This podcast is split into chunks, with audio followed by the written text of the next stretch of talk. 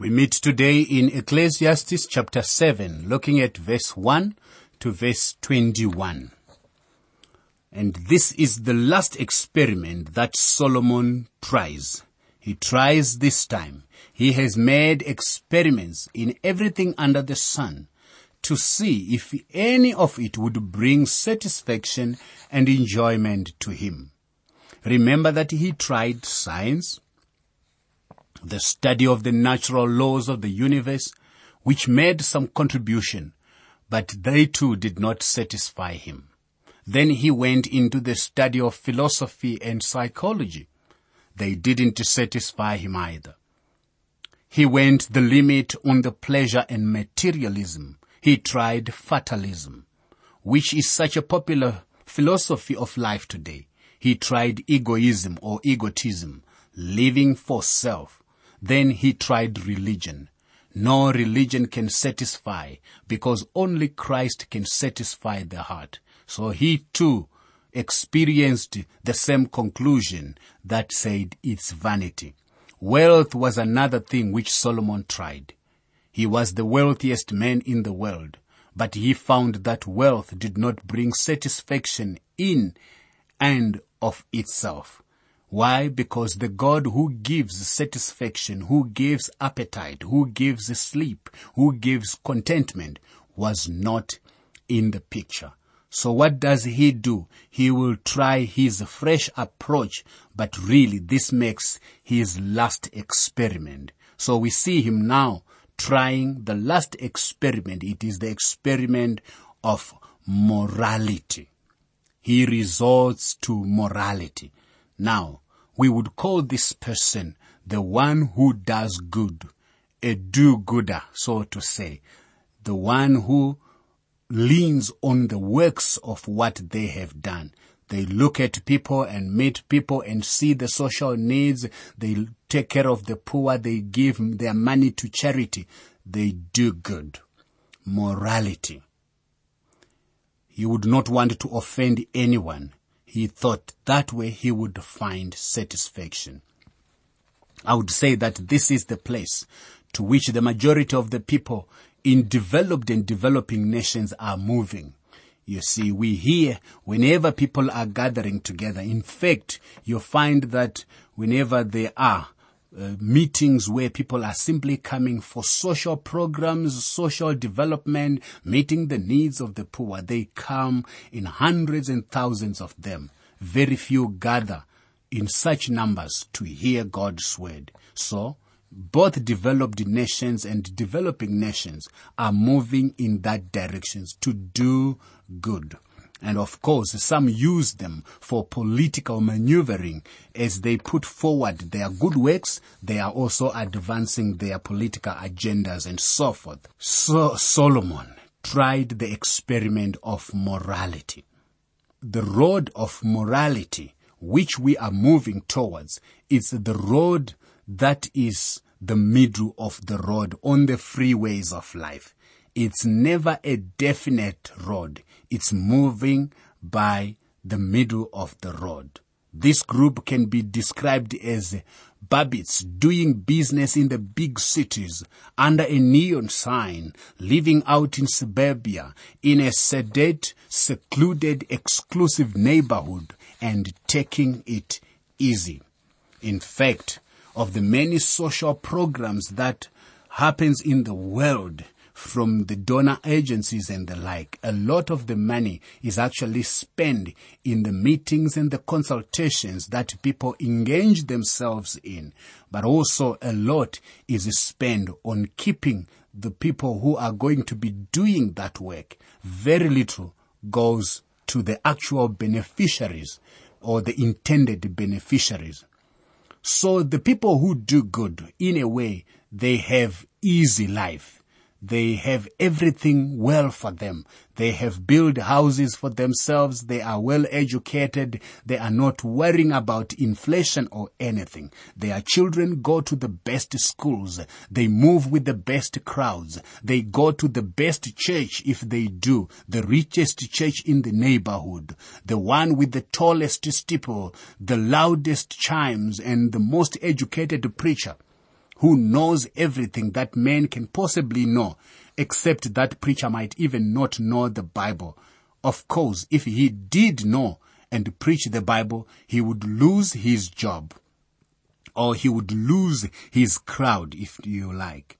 This is the kind of do-good society Solomon now turns to. He turns to a philosophy that says, let us just do good and not condemn sin and not seek the transformation of life and not seek a relationship with God. Let us just do good. So it's seeking satisfaction in morality, the good life. Ecclesiastes chapter 7 verse 1. A good name is better than precious ointment, and the day of death than the day of one's birth. Well, that is true, by the way. There is nothing wrong with that statement. A good name is better than precious ointment. It is gratifying to a man to have people say that he is a wonderful neighbor and that they have never had an argument with him, that they won't discuss religion or politics or even won't get involved in any kind of bad situation. The person just smiles and goes right down the middle of the road, never veering to the right or to the left. He is a respectable person, recognized in the community. He joins organizations of the town and he does business with all kinds of people. And someday at his funeral, the preacher will say all kinds of good things about him to try to push him into heaven.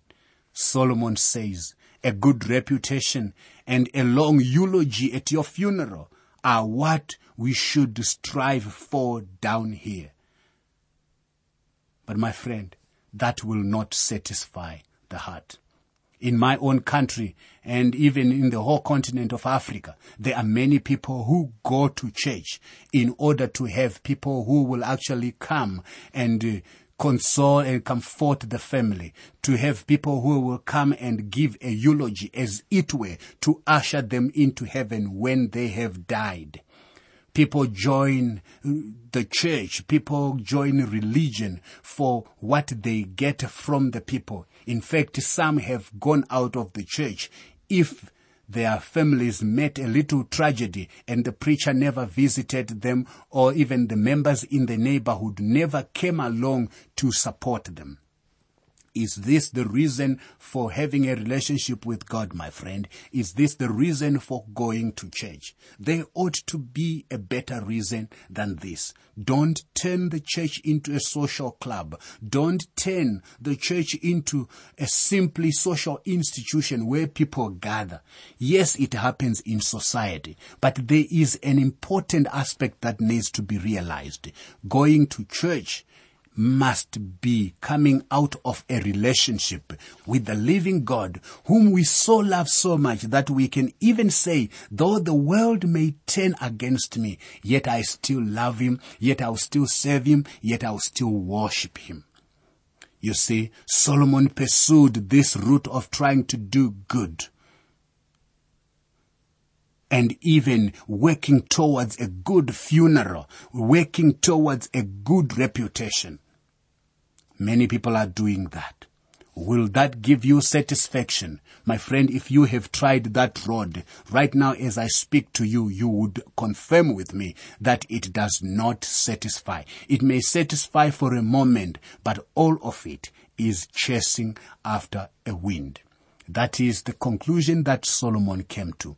If a man's life is such that he leaves behind him a good name and reputation, then the day of his death is simply the victorious accounting of his life and thus better than the day of his birth, which as the beginning of life is a time of uncertainty. For the Christian, the day of death is certainly the time of betterment instead of simply saying we need to just do everything and make sure that everything will be done well on the day of our death and our burial. After that, everything is forgotten. The child of God has a different view. Death is certainly a time of betterment. Ecclesiastes 7 verse 2. Better to go to the house of mourning than to go to the house of feasting, for that is the end of all men. The living will take it to heart. Now, all of this life of morality and do-goodism is done in a dignified manner. It is never done in an unrespectable uh, way. No, always it is given a dignified appearance. People go to a club meeting and listen to a man come and talk about pollution.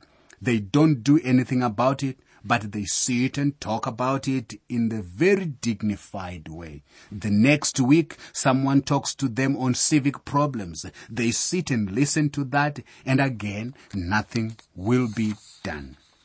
Then they all go to the funeral of one of the men in their fraternal lodge, so to say, and hear nice things about him. Nobody is particularly moved. No one will miss him too much. This is just how life is. In my own home city, I do not know about yours. The doing good business is simply a meaningless ritual that people engage themselves in. And here, the writer of wisdom, the preacher of wisdom says there is meaningless in it. And by the way, sorrow tends to produce a saddening reflection, while laughter may indicate a frivolous frame of mind. In a serious mood, one is more ready to think reflectively about life. From this comes the motivation for a purification of the heart. Sorrow is better than laughter, for by a sad countenance the heart is made better. Ecclesiastes 7 verse 3. You see, today people do anything to avoid sorrow.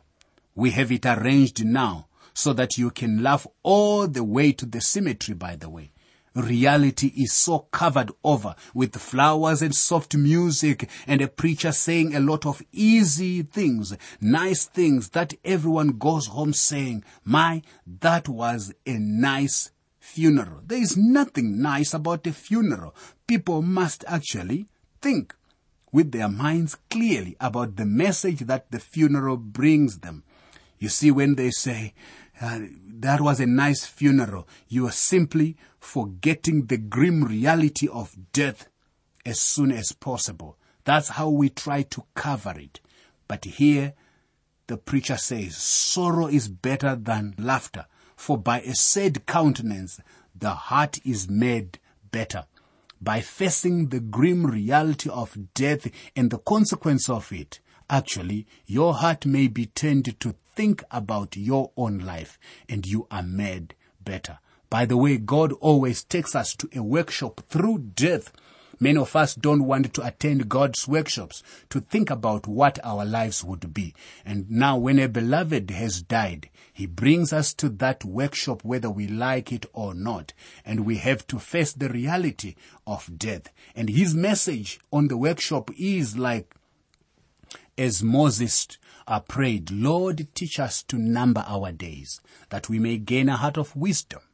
You see, our days are few and death will always remind us. Instead of trying to just create laughter, let us also make the moment easy, yet without denying the truth of the reality of death and the life after.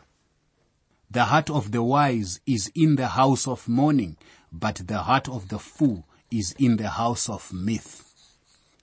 Ecclesiastes 7 verse 4. They don't get more than 50 yards from this cemetery until someone begins to tell a joke, you see. Who is that? That is the foolish person. They all try to give people a good laughter. This is living in the presence of death. Somehow it doesn't occur to people like this as they see their friends slipping out of this life that they too are moving along to death. Doesn't it occur to them that it might be well for them to check to see where they are going. Are they saved? Are they lost? Are they rightly related to God? They don't consider that important. They give to the community chest and they are active in the Red Cross and other departments. They are involved citizens in the community. They wouldn't dare confess Christ and take a public stand for Him. I am not saying people should not be involved in the community. I'm not saying people should have in their hearts the desire to see their communities developed. That is important. But more so important is the relationship with Christ.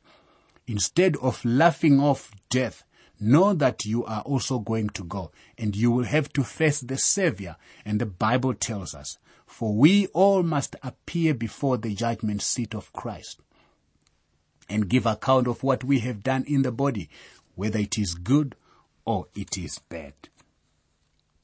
This is why this is why the preacher says the heart of the wise is in the house of mourning.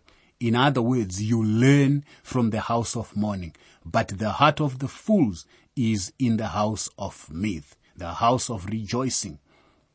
One other person drove it even more strongly to me the other time when he said, when I'm wanting to plan my life, I go to the cemetery and make my plans while I am at the cemetery, lest I forget that one day I will go to the cemetery. And my friend, I think that is wisdom. You must remember, if you're a wise person, your heart should be even in the house of mourning. Ecclesiastes 7 verse 5 to verse 6. It is better to hear the rebuke of the wise than for a man to hear the song of fools. For like the crackling of thorns under a pot, so is the laughter of the fool. This also is vanity. Now Solomon's point here is this. Why not try both groups? Listen to the rebuke of a wise person. Then go down and listen to the rock band and enjoy that also. Now, one may be better than the other, but it is easier to go with both groups. This is the picture through the remainder of the chapter. You see, that's the kind of conclusion that he is going to. Instead of being someone who is resolute, who knows, who is not confused about what is right and what is wrong, he reaches a conclusion where he says, try both camps. And so all the way to the end of the chapter. That is what he is talking about.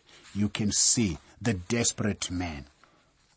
Ecclesiastes 7 verse 9 says, Do not hasten in your spirit to be angry, for anger rests in the bosom of fools. Yeah, that is so true, my friend. Don't get angry at anything. Be a nice fellow. Stay friends with everyone, he says because that will help business. Again, he is speaking from a man under the sun. Don't be angry. Just be, be friendly and you will be able to make good business. Go the easy way. Walk softly. Don't be an extremist. Be willing to compromise. Go with one crowd to be popular with them and the next night go with a different crowd to be popular with them. You see, my friend, the moralist, the do-gooder in this chapter is the man who lives like hell on Saturday night and then goes to church and passes for a Christian on Sunday. They are pretending in all these camps. That's what the moralist does. Ecclesiastes chapter 7 verse 11, wisdom is good with an inheritance and profitable to those who see the sun. Now, in the book of Proverbs, we see that wisdom is another name for Christ. Christ has been made unto us wisdom. Oh, how this do-gooder needs to have Christ. He needs to have Christ. For wisdom is a defense as money is a defense. But excellence of knowledge is that wisdom gives life to those who have it. Ecclesiastes 7 verse 12. We see here money is a defense. This man now wants money and he wants plenty of it, but he doesn't want Christ. Wisdom gives lives to those who have it. Now, you can't buy life with money. Medical science may be able to extend your life for a few years, but it doesn't give eternal life here and yonder in eternity. Only wisdom, which is Christ, can do that. Ecclesiastes chapter 7 verse 21. Also do not take to heart everything people say, lest you hear your servant cursing you. Don't be disillusioned by reports that somebody who knows you well says you are a crook. If you take the middle of the road in the long run, the community will applaud you. You see, that's the moralist, my friend seeking satisfaction in life by just trying to be doing good is like a vegetable, not a man. Yet this is the lifestyle of many people today. They will go to the shameful show on Saturday night and to church on Sunday morning. What hypocrisy. We have seen our young people rebelling against this type of living. But why didn't these youth find Christ in their homes in which their parents were church members? Well, they saw that there was something radically missing in their homes and in their churches. They have seen the hypocrisy, the emptiness of the life of a moralist, the person who simply does good. And so doing good, the philosophy of simply doing good does harm to yourself and even to your children, affecting the generation that will come after you.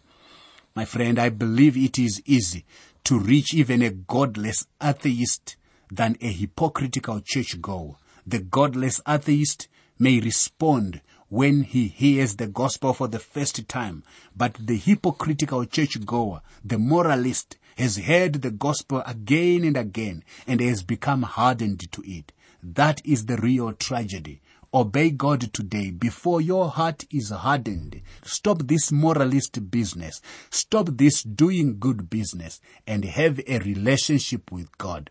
Only then can you have a satisfying relationship with Him.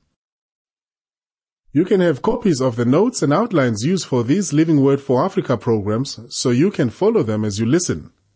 For your copies, please send an email to info at twrafrica.org. Please say which book of the Bible you want them for and be sure to include your name and contact information. Let me repeat that email address for you. Info at twrafrica.org.